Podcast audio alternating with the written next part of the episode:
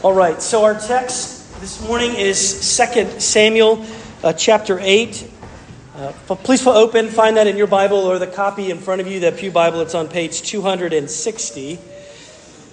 To remind you, uh, after much, much waiting over the course of uh, many, many years, decades, uh, David is now finally king over all of Israel, the united tribes over all Israel. The people of God rejoice because that means two things.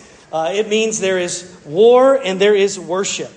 Uh, there is, is war that will bring stability. There's, there's the conquering of various enemies, as we will read, that brings about unity and rest and peace because of that conflict. And then, as David is removing these various threats, but it also means that there is worship, that there is a, uh, a gathering uh, around the Mount of, of Mount Zion where the tabernacle is and God has appointed uh, worship, and His presence is there, and David has restored this. It's a beautiful thing. You, you know, when we read Old Testament narrative, I, I have this experience, and I, I, really enjoy, as you, you probably have picked up on, uh, the Old Testament. And uh, I, I, keep saying to myself, what would it have been like to be there? Uh, what would it have been like to, to be there as you locate yourself? You know, God did not create a, a, video record. It's not as if God revealed himself in the form of uh, recordings. He chose to reveal himself in a book, in a holy sacred text, that we would know him that way. So we, we are not watching something. We, and that doesn't stifle us. You know how it is when you read something, uh, your imagination has more liberty, and you can press into that and imagine things and imagine, even as a family, we've been reading through portions of Genesis, and you know, you just go and you say, Imagine what it was like for, for Noah to see God sustain life. Uh, and to, to make good on his promise. What was it like for Abraham after his wife being barren so long? What was it like when he held a new baby in his arms? Right? You say, what was it like for, for Jacob who was wrestling with an angel of the Lord to say, I want your blessing? And then he walks away with a limp. What, what is it like when uh, Moses hears the voice of God speaking from a burning bush? What would it have been like to be there, to encounter this, to, to imagine what they are thinking? What was it like when, when Joseph said, convinced by faith in the face of his brothers who had betrayed him and sold him into slavery, and he said to them, What you meant for evil, God meant for good, and I forgive you. That is one of my favorite scenes in Genesis 50 when there's, you know, there was weeping and weeping and weeping, rejoicing these brothers reconciled. What was it like? What was it like for King David when he now is there in the tabernacle? God has humbled him, God has provided, God has promised him. Back in chapter 7, last week we, re- we rehearsed this. He has promised David to participate in an eternal covenant that will bless the nation of Israel, that will bless the nations of the earth, that there will come from him the tribe of Judah, from the line of David, from the city of David, a king, a Messiah, an anointed one who is even greater than David could ever imagine. And David did two things. We talked about this in the last chapter. David sat and David stood. David sat. He was sitting in the presence of God, standing in awe of the character of God. Remember what he said last week in chapter 7 Lord, who am I? Truly humble. Who am I? And what is my house that you have brought us thus far safe? And then he says, You are great. He is a humble uh, worship, standing in awe of God. He is in worship. But he's, he's also standing, sitting in the presence of God. But last week we said he's also standing. He's standing on the promises of God in prayer. He knows that God has promised things to him. Grant me, Lord, victory, he said last week. You do what you said you would do. Like make good on the promises, God. And we rehearsed some of that last week. We noted when I used this great uh, 17th century uh, quote from William Gurnall when he says, Prayer is nothing but the promise reversed, or God's word formed into an argument and retorted by faith upon God again. Remember, we talked about that at the close as an application that we would, we would go to the Lord and say, This is what you have promised. God, this is why I'm boldly petitioning you for this or for that. I challenged you last week, you have to know the promises of God. To appeal to them, to stand upon them, to find assurance, then you have to be aware and informed of the promises of God. But if you were keen, you know that the, the promises that David has at different times are more particular. And when we go to the Heavenly Father, we say, You know, Lord, here I am, and I'm struggling in a valley, and I, am in, I'm encountering my weaknesses, but I'm, I'm, I'm crying out for mercy because you promised that your power is made perfect in weakness, and I should boast there. You, you know, he, he didn't say how he would provide that strength. He didn't say at what time he would. We might go to the Lord and say, based off those promises, you said, God, that you would never leave me nor forsake me, but I'm lonely right now and I'm struggling. He doesn't say, oh, well, I'm going to now promise you that at this particular day, under these particular circumstances, through that particular avenue, is exactly how I'm going to provide for your loneliness to be dealt. He just says he will. He doesn't say precisely how. So if you were keen to that, you would say, oh, well, that doesn't guarantee anything for us, but yet it does in the greater picture. The narrator here would have us see the promises that are particular to David. And back in chapter 7, just a little more review. Thanks for bearing with me. But he says this in chapter 7. It's revealed to him that he would make a, a, covenant. And it says in verse 9, And I have been with you wherever you've gone, David, and have cut off your enemies before you, and I will make for you a great name, like the name of the great ones on the earth. And I will appoint a place for my people Israel and will plant them. And here why. This is why in verse 10, so that they may dwell in their own place and be disturbed no more. And violent men shall afflict them no more as formerly. And he goes on to say that I will give you rest. I will give you rest from your enemies. But of course, for that rest to happen, like I said, needs to be conflict.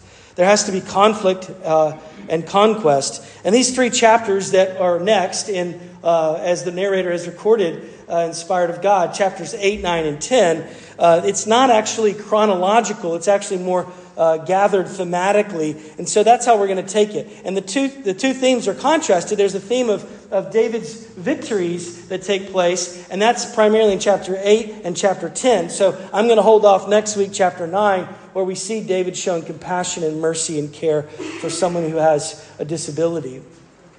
But right now, he's taken out some enemies. So we're looking at chapters 8 and chapters 10. Let me invite you to stand in deference, sorry, to God's word.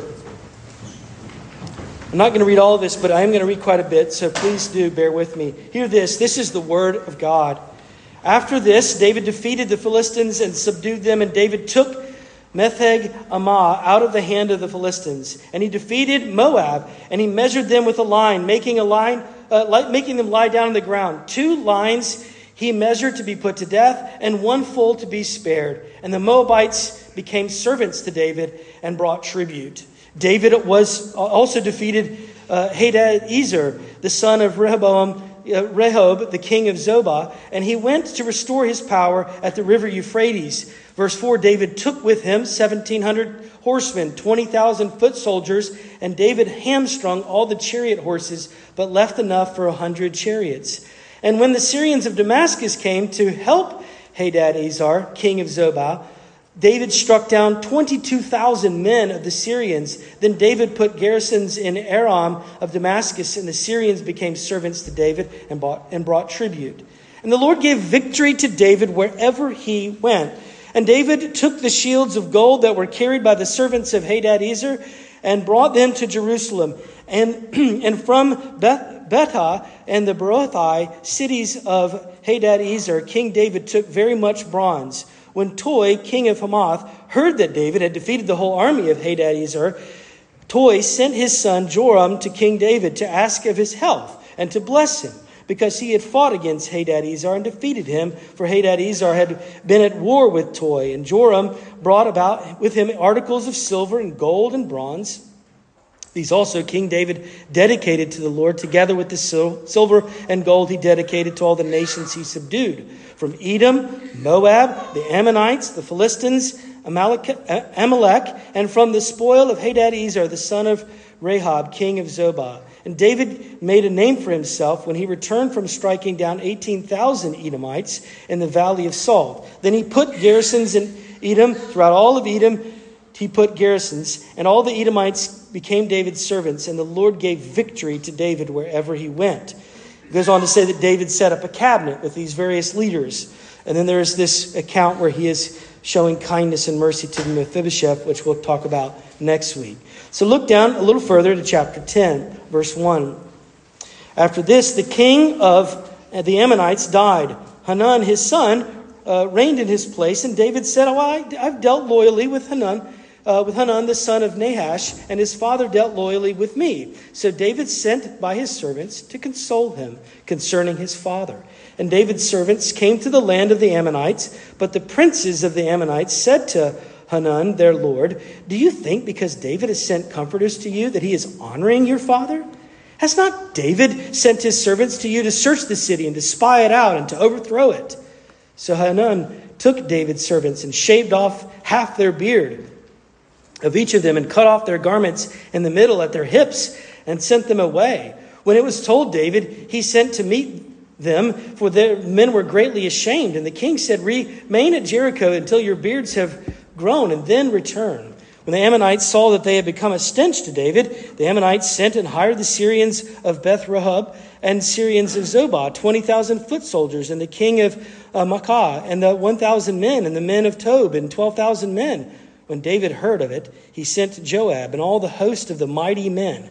And the Ammonites came out and drew up battle, a battle array at the entrance of the gate, and the Syrians of Zobah and of the Rehob, and the men of Tob and Maach, were by themselves in the open country. When Joab saw the battle was set against him, both in front and in rear, he chose some of the best men of Israel and arrayed them against the Syrians. The rest of his men he put in charge of Abishai, his brother, and he arrayed them against the Ammonites. And he said, If the Syrians are too strong for me, then you shall help me. But if the Ammonites are too strong for you, then I will come and help you.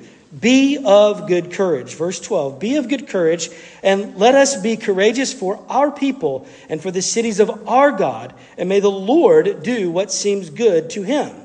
So Joab and the people who were with him drew near to battle against the Syrians, and they fled before him. And when the Ammonites saw that the Syrians fled, they likewise fled before Abishai and entered the city. Then Joab returned from fighting against the Ammonites and came to Jerusalem. Now, the rest records that the Syrians uh, surrendered because they had no other choice, and David uh, was victorious there as well. This is God's word. Thanks be to him. Would you be seated? Father, I, I said it earlier. You told us that faith comes by hearing, and hearing by the word, your word. Would you please bless us in our hearing and our believing? And our understanding, our applying of this. Lord, would you please send your spirit so that we wouldn't be attentive to how this might be really good for other people to hear, but how it's good for, for me, for us. Make that true for me, Lord, your servant. That's all I am. Thank you for Jesus. We pray on account of him. Amen. Some people get credit for being good. This, this is going to sound jaded, okay? This is going to sound a little cynical. Uh, people sometimes get credit for being good when in reality it's just that they didn't have the power to act on the evil that was uh, in their heart or in their thinking. I think you understand what I mean, but let me give you a little bit more uh, of what I mean. They don't have the power to act on what they intend to do. I heard a quote recently. It says, Power is a test of our character. Let me say it again. Power is a test of our character. Now, that could be true of someone who is in, you know, executive leadership. It could also be true of a college freshman who has the personal liberties of living outside the home at age 18. Power is a test of our character. When we can do whatever we want, what we choose, think about this, whatever we choose in that moment when we can do whatever we want, it reveals something to others. It reveals something to ourselves about who we are, who we really are. This is not a lesson in David's greatness. It's a, it's a lesson, it's a study, it's a consideration of the greatness of God working in the heart of his king. For many years, David has had very little power. Imagine, right? At, at a very early age, he was the, he was the, the younger brother. He was the, you know, the, the grunt. He, when, when Samuel, remember at, at, the beginning of all this, when Samuel came to go and anoint the king, they didn't even bring David out. He was out in the field being a, a, a shepherd boy. And, uh, and he's, you know, he's this little, uh, you know, this little poet, musician, shepherd. This isn't the king. And there he is. But It's the Spirit of God that comes upon David. Anointed that he is, he waits for quite some time. Sure, later on he develops power because he is put in a place of authority as a commander in Saul, the king's army. Uh, but he's subservient to Saul. And then he becomes a fugitive, having to run from Saul, who is envious and jealous. His power and his authority is taken away from him. Even David's own wife is taken from him. Now, years later, we know this King Saul is dead. That's where we turned into 2 Samuel. David has now become king over all of Israel. As one Bible commentator put it, in our text, David will subdue his enemies and bring about peace. He now has the authority to do whatever he desires. This is the time we shall see David at his best. And unfortunately, in chapter 11, at his worst. Well, that'll be for next fall. But it's God's power that's being employed here to accomplish God's will. Three questions to help us kind of work through this. They're listed there in the order. Uh, the first is why are they pursuing these neighboring enemies. The second is, how is it they are winning? And then, last thing, uh, who are they trusting? Why are they pursuing? They're pursuing in battle these neighboring city states. We know the Bible records uh, these great superpowers like Babylon and Egypt, but that's not the case. These are uh, city states, uh, these regional, uh, you know, nearby um, bordering enemies. And I won't get into the finer details of the precise geography and the history that is here. Maybe that will be your homework, and you can get out a, a pretty simple study Bible, and it'll give you some more uh, orientation and reference. So I'm doing that uh, for your sake. I won't dig into it now. But in summary, if you were to look at these various names listed here, you would actually find that it's kind of a, a four corners approach that David has to his strategy against these enemies. If you look at verse 1, it's the Philistines. They're the ones who are over uh, to the west. And then verse 2, it's the Moabites. Those are those uh, the, the, the threat that is to the east. And then Zobah in verses 3 to 5, they're the ones that are at the north. And then as we, we closed out in verses 13 through 18 of chapter 8, it's the Edomites, and they're at the south.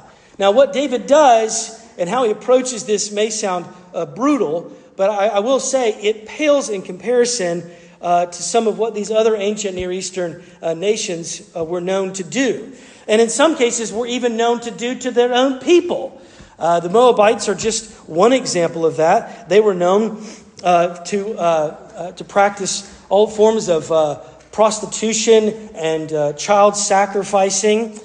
David here is not charging in like an ancient Near Eastern leader to say, I want to scoop up this land for my for oil. Well, that, way, that wouldn't look for oil. Uh, for, for natural resources. Or, you know, I want to just, you know, gain more territory so I can just make my name great for my own name's sake.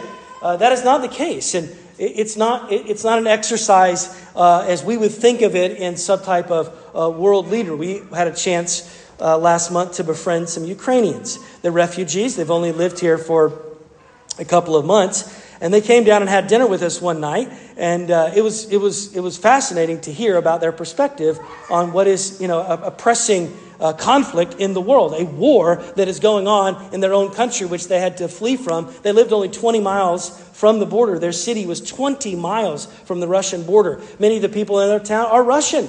And I said, Well, what are the relations like? And they're like, It's great. We get along. What's, you know, the point of this war is an evil government and an evil leader uh, as the wife was, was articulating, we know that this is about a man's ego trying to make a name for himself and taking over these lands, even if that name is in infamy, uh, you know, a sour thing. It's to put his, his mark on history.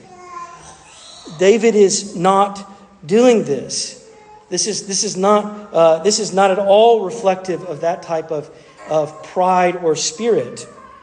David here is working, if you will, as a vice regent. He is executing justice as God's representative. We don't have that today, right? We don't have a theocracy. We don't have God's uh, anointed uh, king as, uh, as a man. We have a God man who is, of course, Jesus. This is God's land. This is the land that God had promised to his people. These are not just enemies of David, they're not just enemies of the people of God. These are enemies of God. These are countries that uh, oppose God and uh, his will. They are not bringing glory to God. And what's happening here is not David just arbitrar- arbitrarily doing things. He is setting out to finish what God wanted to be done. And he is administering justice. In chapters, uh, chapter 8, verse 9, we see that Toi, uh, this king of, of Hamath, uh, he sees that there is a power with David. There's a, there's a serious threat. He's a little more strategic, so he sends his son and says, check on David's health and bring him some of these, you know, some of this tribute, some of these, uh, these, uh, these treasures. He knows that David is going to take out his enemies. You know, it's better to be uh, aligned with that. And he also sees it as, in the old saying, you know, my enemy's enemy is my, my friend. So there's some selfish things here. But they're pursuing in the name of divine justice and to fulfill the promise that God had said for their peace and for their land.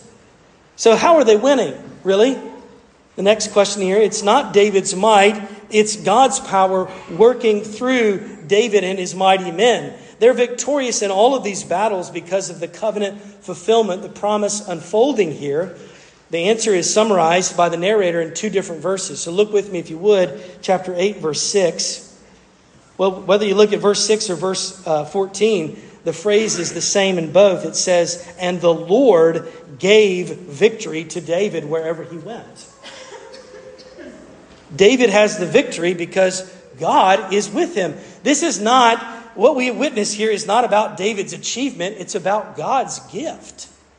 God gave them, excuse me, over.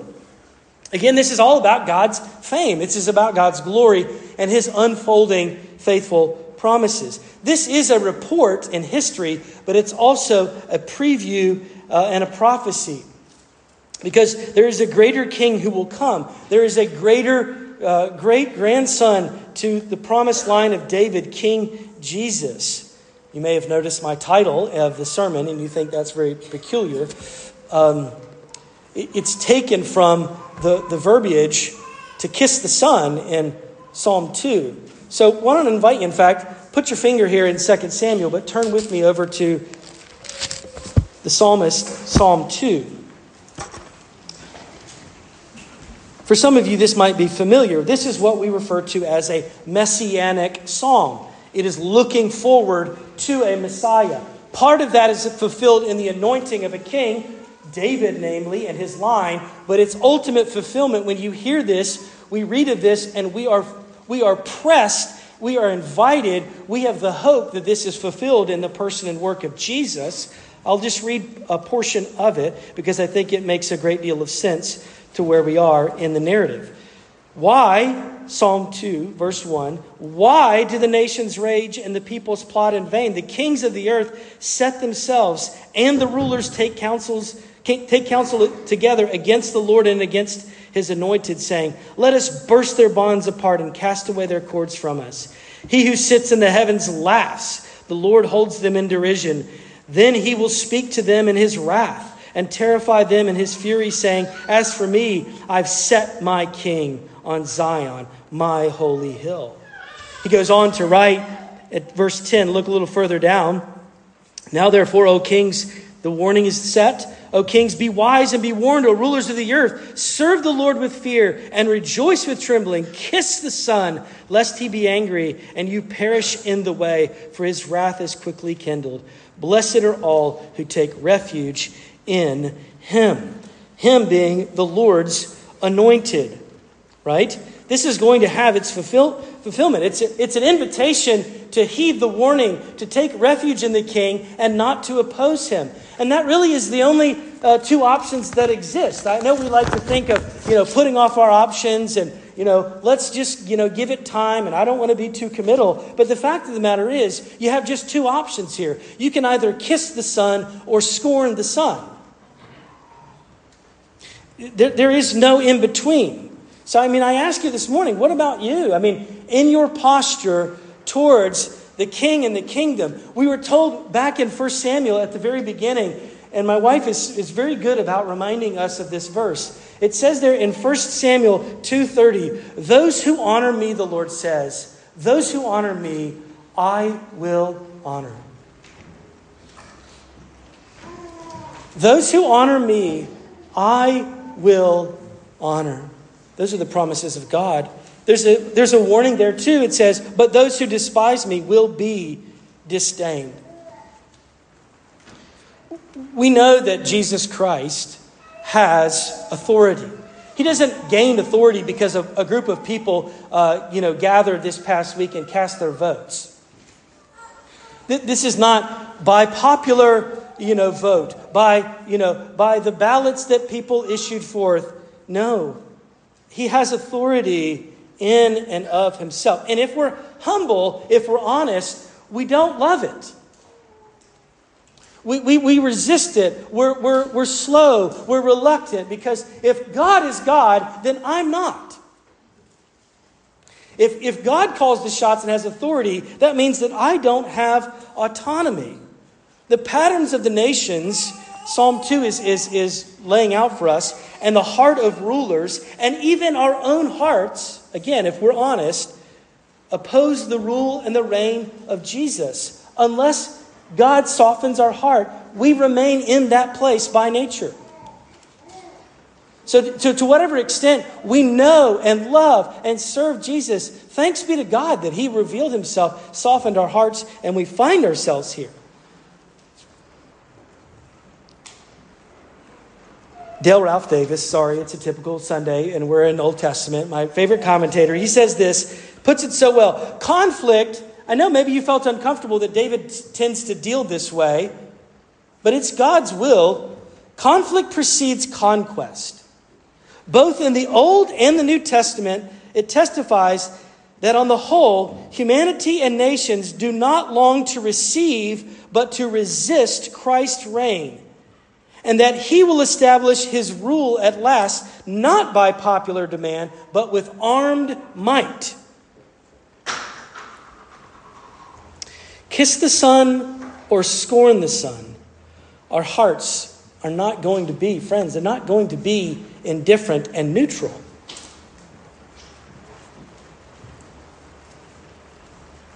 The nations rage against David, and as they were warned, this is a, this is a foreshadowing of Jesus' reign and rule. This is not merely a political opposition we're talking about. I want you to think about that. The fulfillment of Psalm 2, which is illustrated here, the fulfillment of that is an opposition to the Lord's anointed king and son commercially, intellectually, sexually, not just politically. Jesus is our loving maker. And we don't even want him to decide how we spend our day. We don't even want, we don't even want Jesus to tell us the facts of biology.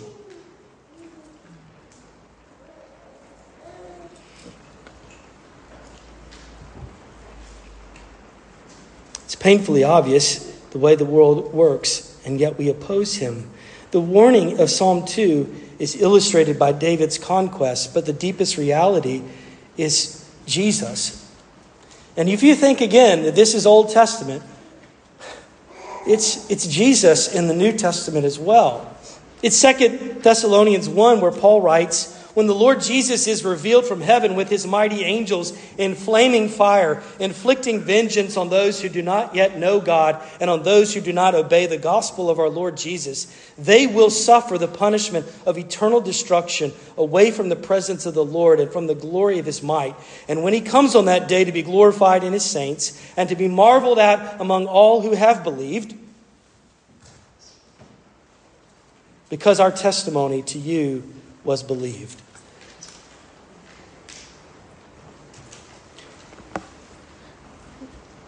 You think about this.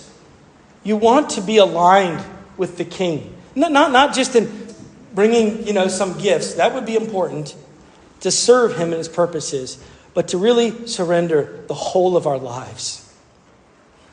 And the joy that comes in being united to a perfect prophet, priest, and king. I love our, our catechism when it says, well, how does Christ execute the office of a king? And the confession says this Christ executes the office of a king in subduing us to himself in ruling and defending us, and in restraining and conquering, and I love this phrase, all of his and our enemies. You say, I don't have any enemies.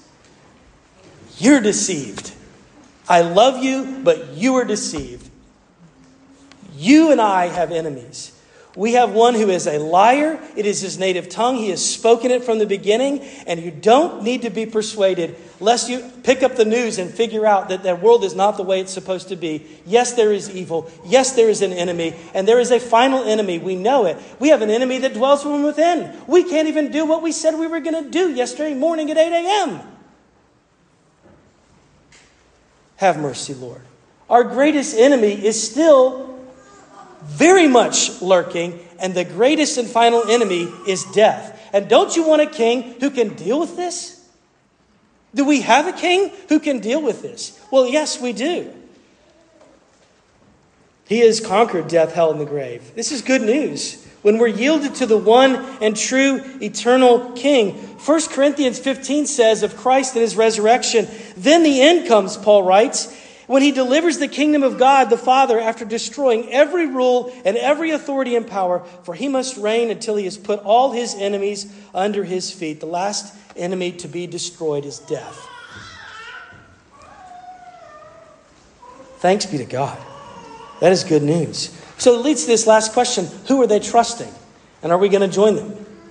Who are they trusting? Now, before we talk about the people of God, Israel, and who they're trusting, let's look at the Ammonites in chapter 10 and the Syrians. What are they trusting in?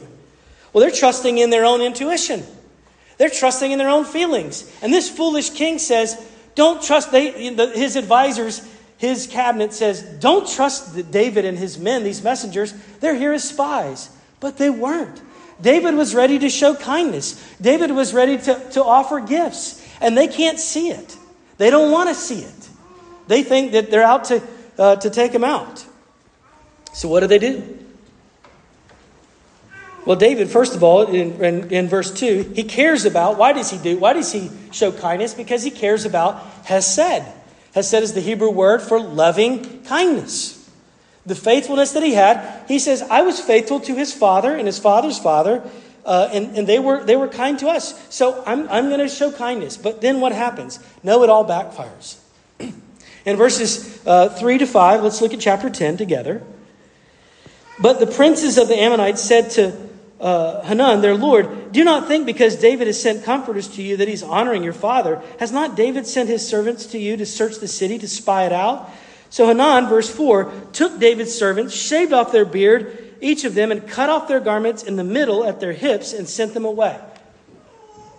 I wish I could have been there. Don't you? Some tells me they didn't cut off the beard right here, right? Some tells me that they cut off the beard about right here. And they sent away looking like idiots to men who the, part of their dignity was their beard, right? You imagine this. And then it says he just cut off their, their pants at their, at their waist. Think hospital gown, okay? This thing's wide open in the back. This is humiliating. And they, they're sent off, these messengers. And what does King David do? Does King David say, You royal idiots, how could you let them treat you this way? Did he scorn them? Did he say, Get, drag your obvious, bare, naked behinds into the city so we can all shame you? No, he doesn't. He says, Just stay. Stay in Jericho. Stay in Jericho and let your beards grow out. We can get you some new clothes overnighted. It's, it's going to be okay, but let your beard grow. And you know what I took away from that this week? I love it when I see David shadowing and pointing to Jesus because David is a man in good, godly leadership. He covers the shame of his men. And do we have a king who knows our guilt and our shame and he covers it? He covers it. King Jesus, the King of grace and the King of mercy, for all, no, not for all, but for those who take refuge in him. Come to me. Come to me, Jesus says, all who are weary and heavy laden, and you will find rest. It's precisely why do we trust in a God like this? Because of his worthiness, because of his kindness, because it's the truth. Whether I like it, whether it accords with my plans for the afternoon. It doesn't matter. It's true. I have no other choice but to trust the king. But it's also because of God's sovereignty, because of God's complete control. Not only his kindness, but his control over all things, his authority. This is when we come back and we review the promises of God with that in our outlook, right? That in our perspective. Now, we, we see here in the text that Joab, as you kind of make your way down into verse 9, we know a little bit about Joab not exactly an altogether upstanding character. He was the guy in the name of vengeance went and, and had a private conversation with a man, and, and vengeance struck him in, in the stomach and, and, uh, and murdered him with a dagger. But he is now the commander, still is the commander, I should say, was and is David's commander of the army. And we already know that he's flawed, but can we learn something of theology from a murderer? Well, God may have changed his heart. This may be a different season of his life. But yes, the answer is yes. Can we learn from any source? Yes. As long, even children, yes, when they are speaking the truth. So, so for, for now, as Joab speaks truth, let him who have ears hear. Because Joab, look at verse 9, is likely stressed out because he can see that they are flanked on both sides. It's a dire situation. There's a great number of opposition. And yet, he resolves to not make this merely a military exercise. He has a deep trust, it's obvious here, in the Almighty. Because look with me, if you would, at verse 12, and let's learn something of his theology. Verse 12, he says, Be of good courage, and let us be courageous for our people and for the cities of our God, and may the Lord do what seems good to him. Let the Lord do what seems good to him. So, in other words, God, whether we win or lose, and I don't know what that holds, Joab is saying, we know that we can trust you and we can press forward in acts of obedience and faith because we know that you are good. We didn't, you know, I said this several weeks ago with C.S. Lewis and The Lion, the Witch, and the Wardrobe. And Lucy says, uh, you know, to, to, when she asks, is Aslan, who represents the authority and power of King Jesus as the great lion, is he safe? And the answer, of course, is no. He is not safe but He is good. He is good. How do we respond, though, at times? We say, God, I, I wanted to trust in your sovereignty, um, but what I really need is the details, right? Because I just, I, I, I, I, I need you to outline the plan. Tell me, you, you promised me things, but I need to see and hear how you're going to execute those, right? Tell me if it agrees with my map. Tell me if it agrees with my timeline, right? Let's let's let's let's get all these things lined up, God, and then I can praise you for being good and I will trust you. For some of you, it might be a medical prognosis. For some of you this morning, it's, it's a tenuous relationship. It's, it's the unknown. It's the uncertainty of your health or your job or relationships. Maybe it's your kids. Maybe it's your aging parents. Maybe it's something at work. God, I, I need more knowledge of what's going to happen. I need more assurance. So just give me all the details so we can, we can have that you know, ironed out. Remember how I talked about it? A number of weeks ago, we go to God and we said, Oh, God, I've got your will lined out. I just, you know, I, I, I detailed it. It's, it's, it's a sheet that I just, I've mapped out the plan and you know, we're going to do this first, and then we're going to execute that. And then, and really, all I think I need is for you to just sign off here on the bottom. And God says, That's interesting. Um, I actually had one for you. I, am glad you brought this up. I, I think we do need to have a little bit of a heart to heart on this one. I'm asking you to trust me, and I've actually got something mapped out, and I'd also like to get your signature on it. And he slides it across the table in the negotiation, which is not a negotiation, and he says, Sign this, please. And he said, Oh, I was glad to do that, God, but I can see that there's nothing on this sheet. Small problem. Joab says, Let the Lord do as seems good to him. John Calvin says it better than I. God does not give particular promises about this or that to his children. They are particular, they are precious, they are permanent, they are good, but sometimes he doesn't reveal to us the plan to manifest his glory and his goodness in our life. So, this is what Calvin says. We certainly have this point which we should firmly persuade us that God will never abandon us, and that in the end, he will show us that our hope in him was not in vain, so that our faith will not be frustrated when it rests upon his mercy and his truth. Nevertheless, we must remain in suspense about many things. For instance, when we ask God for our daily bread, it's not that we are assured that he will send us a good harvest or a great vintage. We should leave that in His hands and patiently await what pleases Him. When we have any illness, we must rest assured that He has not forgotten us, that He, that we have such access to Him.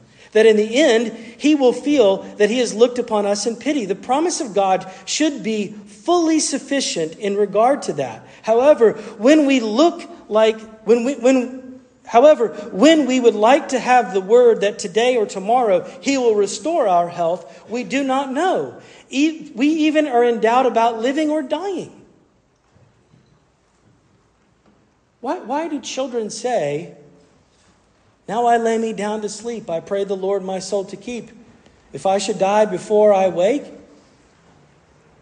I pray the Lord my soul to keep. Sorry, I know some of you are thinking about Metallica, Enter Sandman right now. That's a crazy song that I love. Anyway, um, last week it was the Bruins. Thank you. This week it's Metallica. I know you didn't see that coming. Anyway, all this to say, think about it. Isn't sleep a foreshadowing of death? Troy, you went from jaded to morbid. Okay. No, I'm serious.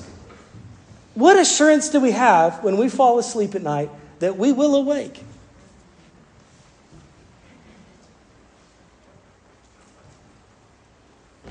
We trust Him. We have no other choice. What's the alternative? Childlike faith, I'll tell you what it is, because I believe this wholeheartedly.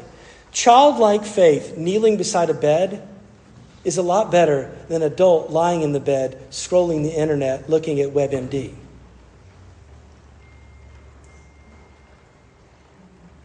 Why does God warn us? No, no, why does He invite us to say, to walk in, to believe. Later in Matthew 6, we started to read part of the Sermon on the Mount. Do not worry about tomorrow. For tomorrow has enough worries of its own. Why is God calling us to live in the present today? Because He's in control and He is good. And we can say with Joab, Be of good courage, and may the Lord do what seems good to him.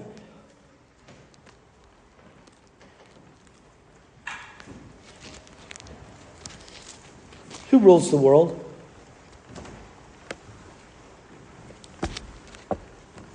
This is, this is not an opportunity to interject your conspiracy theory.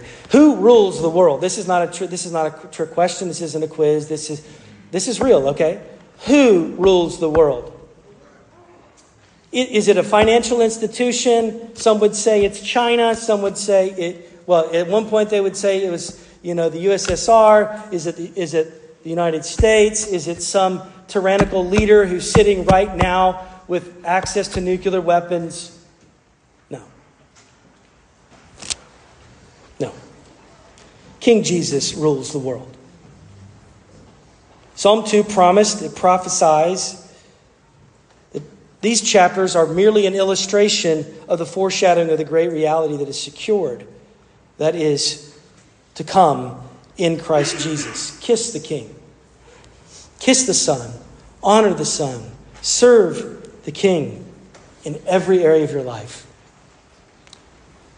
Today and today.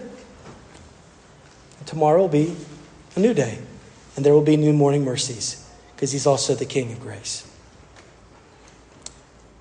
Father, please glorify yourself in strengthening us we do believe, help our unbelief. Lord, we thank you for the the temporary peace and the victory you gave to your people, Israel, through King David. And we pray that you would take us, the new Israel, and do what you promised in providing final rest and peace someday when Jesus returns. Can't be soon enough. Would you forgive us, though, Lord, for not taking you at your word? Forgive us for doubting your goodness and your kindness. Forgive us for being restless and anxious about tomorrow. Forgive us sometimes when we have contempt and we, we chafe, we resist, we burn against your secret will, your providence. Thank you, God, for being so steadfast and unshakable in your covenant and your love and your faithfulness. Thank you for fulfilling all the promises in the person and work of Jesus. Even as we, we, we, reflected last week, Lord, please teach us your promises so that we could pray with boldness and stand upon them in whatever is on the horizon and in whatever threats, in whatever dangers and disappointments.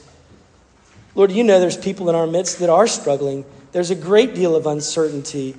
They're struggling with work, they're struggling with their marriage, their, their health, they're struggling with contentment, they're weary in their calling. There's loads of uncertainty, Lord, and I pray that's true for all of us, but it's, it's looming large for others. I pray that you would meet people in that with your mercy. There are places in the world, there are places in our community, there's places in our relationships that need peace and rest, and you can build it. Please come back. Make all things right and all things new. In Jesus' sufficient name we pray. Even now, as together we pray the prayer he taught his disciples.